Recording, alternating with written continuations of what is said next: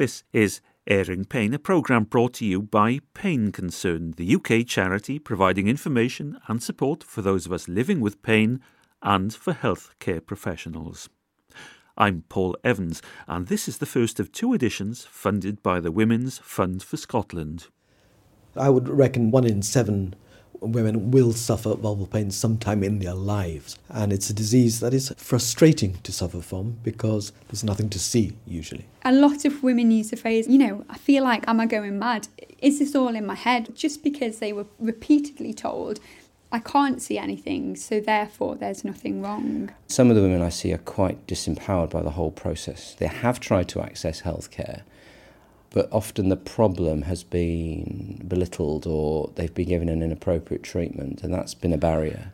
The vulva is the female external genitalia, the sexual organs, and vulvodynia is a condition where there's no skin disease, no infection, but the patient complains of burning rawness or soreness in the vulval area. Dr. Winston de Mello is a consultant in pain medicine at the University of South Manchester. When you have vulvodynia, which is essentially a nerve based pain, is very different from the classical pain. Like when you break a leg, the leg gets fixed and your pain goes away. With vulvodynia, the nervous system is involved, and consequently, the nerve misfires. So patients with vulvodynia will complain of burning or soreness down below. They cannot tolerate clothing or they might be provoked by clothing, exercise, insertions of tampons, or even sexual intercourse. And you can see that this impact on their quality of life is huge and also on their partners and families. The t- trouble is, you see what you want to see. So, for the general practitioner who's got less than five minutes to make a consultation, if they're lucky, they may be uh, sent to a specialist. And this could be a gynecologist, it could be a genitourinary medicine, it could be a vulval dermatologist, or even a pain physician if there's somebody interested in that area. So I think it's a bit of a postal code lottery as to where they go. And this is what starts that long process of making the diagnosis. Dr. Winston de Mello. Dr. Rebekah Shallcross is a trainee clinical psychologist and a research associate at the University of Manchester. Back in 2015, she presented a paper on women's experiences of having vulvodynia at the British Pain Society's annual scientific meeting. My research is split into two different parts, really. The first part is a review of the literature that's already out there. A lot of that literature is around women's experiences with the sexual nature of vulvodynia and the impact upon relationships. But also, that research comes from a discourse analysis perspective, which basically means that it's looking at how women talk about their experiences and it analyzes how they speak about it and infers meaning. So they talked about the journey towards a diagnosis as actually being quite harmful, quite long, quite difficult, quite emotionally draining. That was Dr. Rebekah Shallcross. Dr. David Nunns is a gynecology consultant at Nottingham City Hospital. He's a trustee of the Vulval Pain Society. It's actually very easy to diagnose. It's a bedside diagnosis, so we'd expect health professional to take a history, carry out a proper examination of the vulva, using a good light, excluding skin disease and infection. And then, based on the history and the examination, a health professional should be able to diagnose it at the first visit. So, it is an easy diagnosis. There's no need for any biopsies or additional MRI scans, etc., which have been done in the past. So, it is an easy diagnosis to make based on the proper assessment. Well, if that's so, why do some women report the journey to diagnosis, as Rebekah Shallcross was saying earlier, as harmful, difficult, and emotionally draining. Winston de Mello again. It's a disease that is often confused with other problems. So, common things are candida or uh, fungal infections, urinary tract infections, or sexually transmitted diseases, or sadly, sometimes even a pre malignant state. So, it's a diagnosis by exclusion. Like most chronic pain conditions, the first thing you must be absolutely sure is that you have no red flags, i.e., no other explanation for this disease. So you've got to exclude the skin problems, the pre malignant states, the malignancies, and other differential diagnosis. And that is why it's important, to a certain extent, the journey a patient has to go. So, quite often, these patients will doctor shop, will see so many specialists before the diagnosis is made.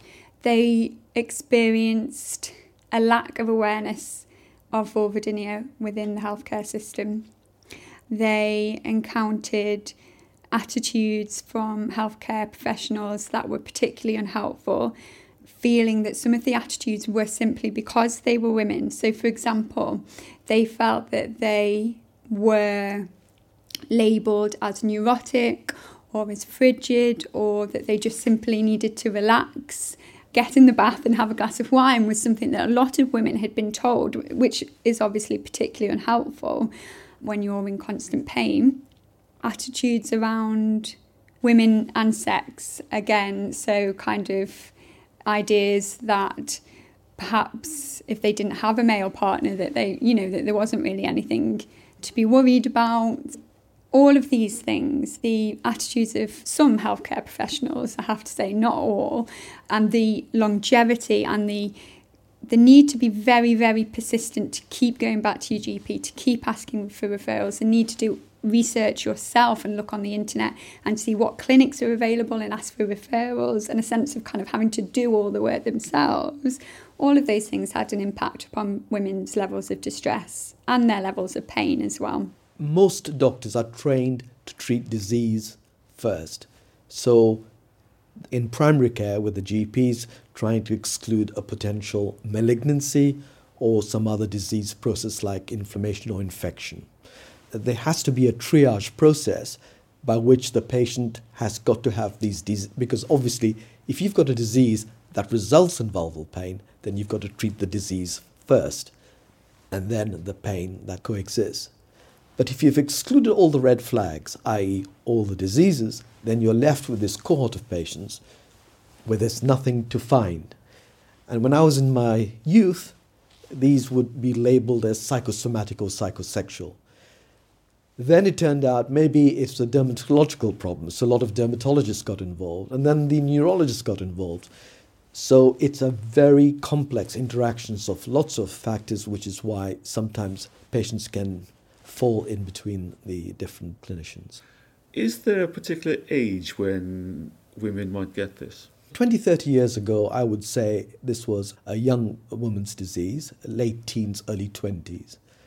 Now we are finding children even younger in the early teens and even in the uh, postmenopausal level. So it's like a quite a big spectrum with a peak in the uh, late teens, early 20s. And you have no idea what causes it? we have some suggestions of why it might occur. It may be chronic uh, infections, previous exposure to infections. It may be a virus. It may be drug induced. It may be trauma from repetitive stress injuries. So it's a constellation of several things, and the fashion changes as we get more information. Pain consultant Dr. Winston de Mello. Dr. David Nunns again. When I did my initial research nearly 20 years ago, we found that the average length of time from the onset of symptoms to getting a diagnosis was around two years because of lack of awareness. I think that's probably come down in time in recent days because of better awareness amongst health professionals and women, but also the internet as well and people accessing information. But there still seems to be a delay in accessing the right people. So people almost get stuck at a level of healthcare and can't get beyond that level. And that's what we really need to address get the right patients to the right health professional. So, how do you address that? The awareness of vulvodynia at a health professional level is very important. That's at the level of a GP, a gynecology service, dermatology, genitourinary medicine service and also a chronic pain management service as well. So, all levels of health professional dealing with women's health probably need to be aware of vulvodynia, and I think we've made some progress there. But also enabling health professionals to know when to refer on because if they're not confident in management, they need to send on. And, and not all health professionals are confident or happy examining the vulva and taking a quite a personal history of some of the women. I think the other issue is the awareness of vulvodynia in the public as well. Despite being in this very sexualised society, much more so than 20 years ago, we have more awareness of vulvodynia, but we still have a great difficulty for some women to come forward to actually see their GPs and to then get a referral onwards. So there's that empowerment that some of our women need to make that first step. That again is difficult because it's a very isolating private condition. Often, many of our patients just feel they can't talk to anyone about it, they can't share the problems. Women often talk about things like believing, for instance, that in order to be a woman, you have to have penetrative sex. And so, obviously, for women with vulvodynia, that's that can be quite problematic. Now, we might call that a kind of social construction. You know, to be a woman, you don't have to have penetrative sex. And there's lots of examples out there of, for example, celibate women or lesbian women or women who simply don't like to have sex and who still identify themselves as women. So there's lots of these social narratives and discourses that women sort of subscribe to and believe in that can actually be challenged and can be helpful for women to challenge those social discourses because those things can actually cause psychological distress to women. So it's not all about the experience of pain, it's about what the experience of pain means to women. Do you mean women who choose to be celibate as opposed to women who can't have penetrative sex, mm-hmm, mm-hmm. they do not choose to be celibate. Mm-hmm, mm-hmm, so there are bigger issues in their minds. It's not necessarily about celibacy, it's about what we constitute as real sex, in inverted commas. What a lot of women talk about is the loss of intimacy, but there are other ways to be intimate with a partner. And you're right, it's not to say that that's not difficult for women, but that there might be other ways around that that don't involve penetrative sex, but can still um, involve pleasure for women and also a sense of intimacy with partners as well. Rebekah Shallcross. So, is there a stigma involved in a woman's decision not to go to her doctor? David Nunns again. The impact of vulval pain on an individual is so variable. Some of the patients are have a chronic pain issue, an unprovoked pain that impacts on their daily function. And as in any chronic pain condition, that really does impact on the, the way they lead their life. And I don't see in that group of patients that there is a stigma attached to going to see a health professional and getting access to care. They, they need help, basically. Where there is less of a day to day pain management problem, but more of a sexual pain problem with an unprovoked pain aspect to their problem, that might, might be the case as well then I think the impact on the dynamics at home in a, in a relationship within, we call it the biopsychosocial model, don't we, where people are at home living in their living environment, in their functioning in the work environment, that can produce a, a complex problem that doesn't necessarily lead them to access help. And it's very easy just to forget about the problem in many ways. Whether that comes down to an embarrassment or a sort of a, a legacy of stigma, I'm not sure. I think they're a lost group of patients really who who never access care because of they've not been able confident enough to come forward in the first place and whether stigma is attached to that I'm, I'm sure it is yeah guilt and shame are certainly things that women talk about experiencing in relation to their relationship because they believe that as a woman they're expected to provide sex for them relationships that were able to have what they term a egalitarian discourse, which may, basically is an equal discourse, so that one person isn't prioritised over the other. In those instances, the communication between the partners was more open. Because of that, they were able to have an open discussion about what each other wanted, um, and that enabled them to both kind of come up with you know, creative ways to be intimate as a couple and to be happy as a couple. And an example of that in a paper that I was reading, one woman talked about completely moving away from her partner in terms of physical contact. So, you know, not even hugging or kissing because of where that might lead. And she was able to talk to her partner about that. And he was like, Oh, you know, I don't care about that. If you want to give my bum a squeeze, I think was the phrase she used, then that's absolutely fine. That doesn't mean that we've then, you know, that that's going to lead to something that's going to be painful for you. So, in that sense, because they didn't prioritize the male male's need over the female's need, they were able to come to an arrangement that worked for them and that they were both happy with. Is there still a legacy of what I guess was the Victorian idea of sex that a woman's job was just to lie back, suffer, and think of England? Well, it's interesting you say that because that phrase was also used by some of the women. One of the women that I spoke to used the phrase, and again, I have to stress that this was in some instances, generally earlier on in the journey. When women got to specialist services, it was a kind of different story. But yes, one of the women used the phrase sort of like the old boys brigade. So, you know, women are going into these services, they're often um, seen not, it's not necessarily about being a man in the system, it's about what kind of beliefs you have. So they encountered difficult um, attitudes from women as well. But yes, I think women did speak about sort of patriarchal attitudes within the system. That was certainly a phrase that one woman in particular used. And her thoughts really were around economically, women aren't as important. So we're not contributing as much to the economy as a general statement. And that was her view, that which is why um, this was seen as unimportant. Another phrase that was used quite a lot was if this was a man, would I be having the same difficulties in accessing help? So, a lot of women compared vulvodynia to impotence, for instance, and were saying that actually, if this was something that was affecting men, would there be more research into it and would I be able to access help more quickly? Rebekah Shallcross. Winston de Mello again. I think the most important thing is to reassure these patients that the natural history of the pain is not forever. Up to 70% of women would get better anyway if they didn't even have an intervention by the medical profession. So that's the good news. But what we can do is to help that patient through the journey. And it's using several strategies all at the same time. The most important being coming to terms with a chronic illness. And I think the best uh, sources of information there are things like the website of the Vulval Pain Society. Just getting some basic, everyday standards of care in place. And then you've got all your other strategies medication and more complex interventions, nerve blocks, and in very rare cases, surgery.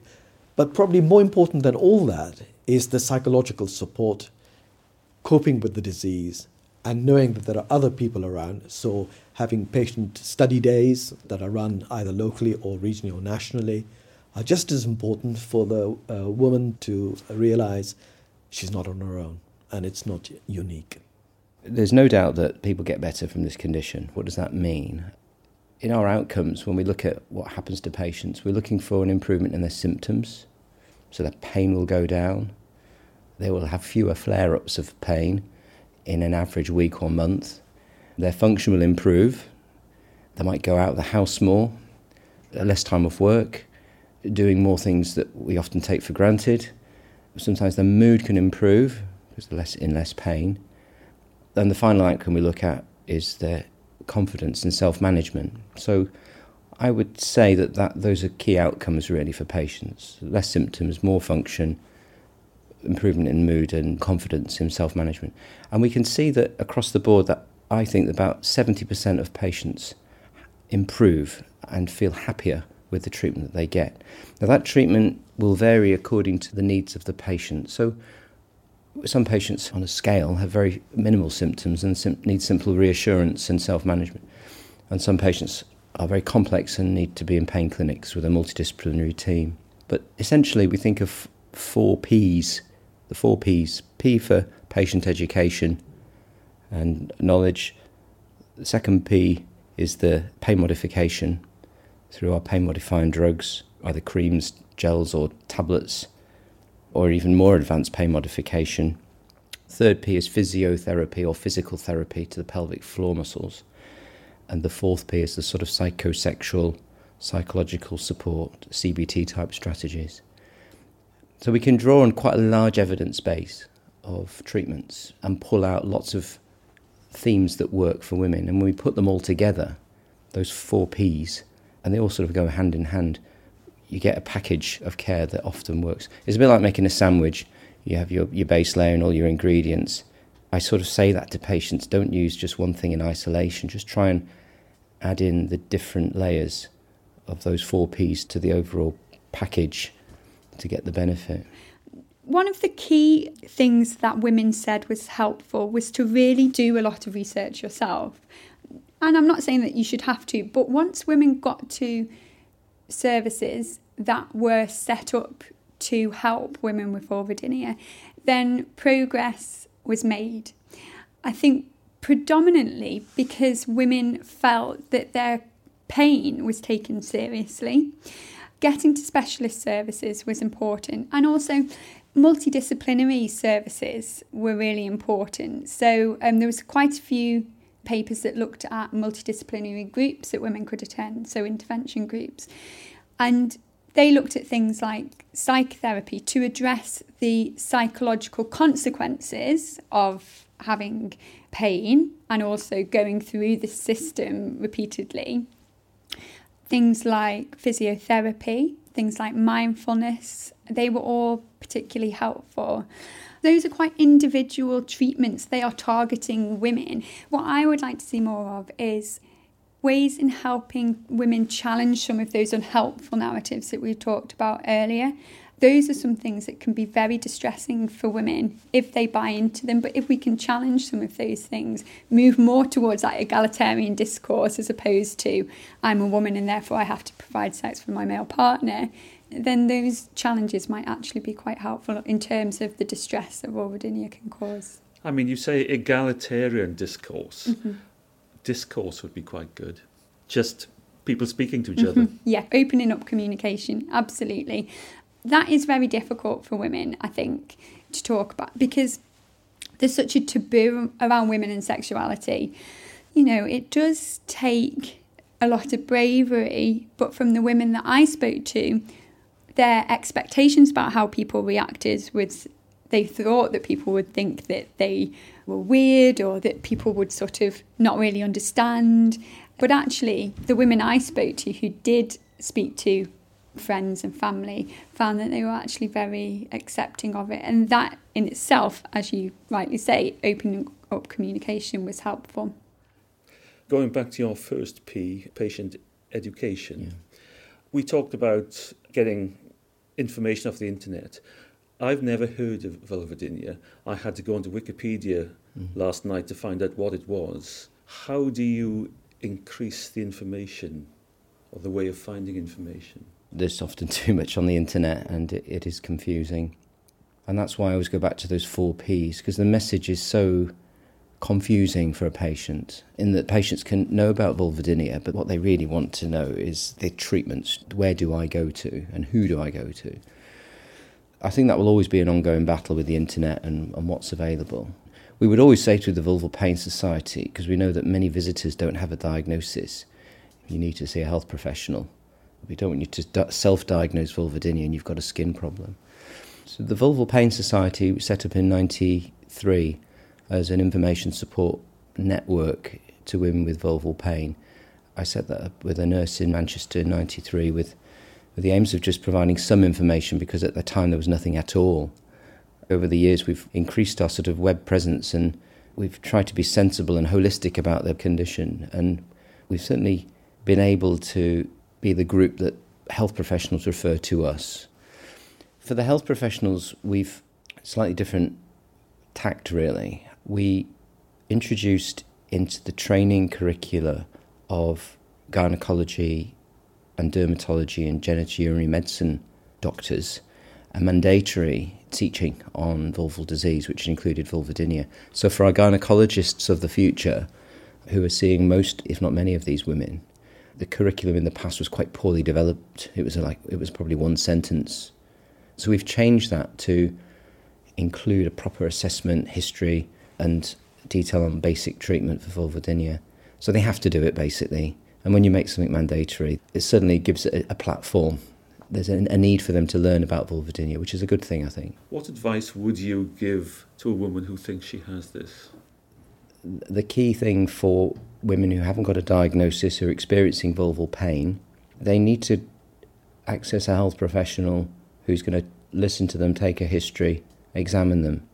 They can go along with, to their health professional with a mention of vulvodynia and ask the health professional, Do I have vulvodynia? As, as a simple question. If they're happy, if they're satisfied with their care, that's fine. If not, then I think there needs to be a next step, really. What we call, might call a clinical pathway, which is the journey of a patient.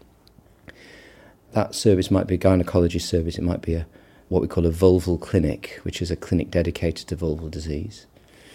If a patient at the beginning of her journey, she's been diagnosed with vulvodynia, then I think she needs to read as much as possible about the condition and, and, look at those four P's. And this is difficult for some patients. They have to take management of self management and take control really of their own care plan, you might call it. Because at the moment, the current system is quite fragmented and disjointed. And that's quite doable, I think, for many patients, not all. And I think for those women who've got vulvodynia and they've been living with the condition for many years, I think medicine's changing, you know, very rapidly. If I think about where we are now, where we were five years ago, ten years ago, there are a lot more treatment options out there, both medical and non-medical. Just keep reading and keep a lookout really for new developments because there are new developments. Things generally are getting better. So what you're saying is something that didn't work for you five or ten years ago, things have changed. Mm. Try again. Explore things again. The drug that might have been tried in the past, where the quality of life was worse on it than off it, may have changed. So the sister drug might be out now. That might be better. That sister drug might be a cream rather than a tablet, so it's less likely to give you side effects. Sometimes you need to think outside the narrow focus and the medical model some of my patients have had tremendous improvement with psychological therapies and psychosexual input. It was never offered perhaps in the past, but the offer may be there now. Physiotherapy, I would think, has been a very underused treatment in the past, probably more or less non existent 10 years ago for this problem, less so five years ago, but now the physiotherapists are, are very interested in this condition. So it's just opening your eyes again and having a refresh really at what things you've tried and what you could try in the future. That's Dr. David Nunns, gynecology consultant at Nottingham University Hospital. The address for the Vulval Pain Society is vulvalpainsociety.org. No gaps, vulvalpainsociety.org. I just remind you that whilst we in Pain Concern believe the information and opinions on airing pain are accurate and sound based on the best judgments available, you should always consult your health professional on any matter relating to your health and well-being. He or she is the only person who knows you, your circumstances, and therefore the appropriate action to take on your behalf. Don't forget that you can download all editions and transcripts of Airing Pain from Pain Concern's website, which is painconcern.org.uk. Again, no gaps, painconcern.org.uk. There you'll find information and support for those of us living with chronic pain, our families and carers, and for healthcare professionals. There's also information on how to order Pain Concerns magazine, Pain Matters. Now, in the second of these two editions of Airing Pain, supported by a grant from the Women's Fund for Scotland, we'll be exploring how pelvic bladder syndrome impacts on the lives of women who have the condition. The symptoms were as if every step I took, someone was stabbing me with a knife up my vagina. There's no other way I can explain it.